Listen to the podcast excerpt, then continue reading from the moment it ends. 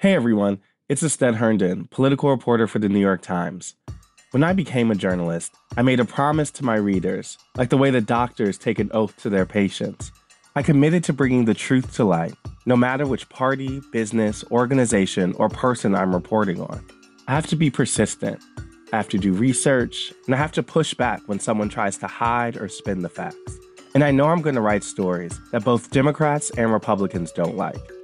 But that's what the New York Times has been doing for more than a century, and that's what we're going to keep doing. We believe the public deserves the right to make up their mind based on the facts. So if you want to support this kind of work, you can subscribe to the New York Times at nytimes.com/slash-subscribe. From the New York Times, I'm Sabrina Tavernise. It's Friday, February 4th. Here's what you need to know today. On Thursday, new details emerged about an American military raid that left the leader of the Islamic State dead.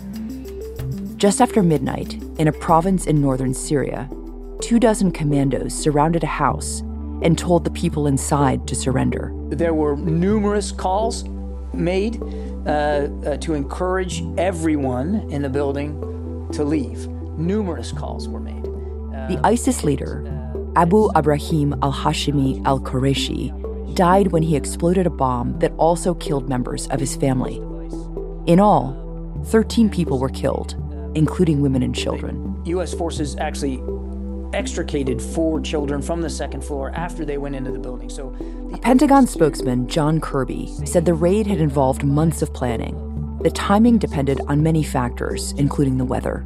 He said that the night was moonless, ideal for night raids.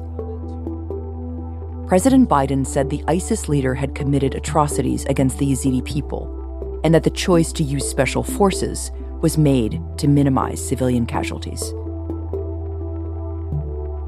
That's it for today. I'm Sabrina Tavernise. See you on Monday.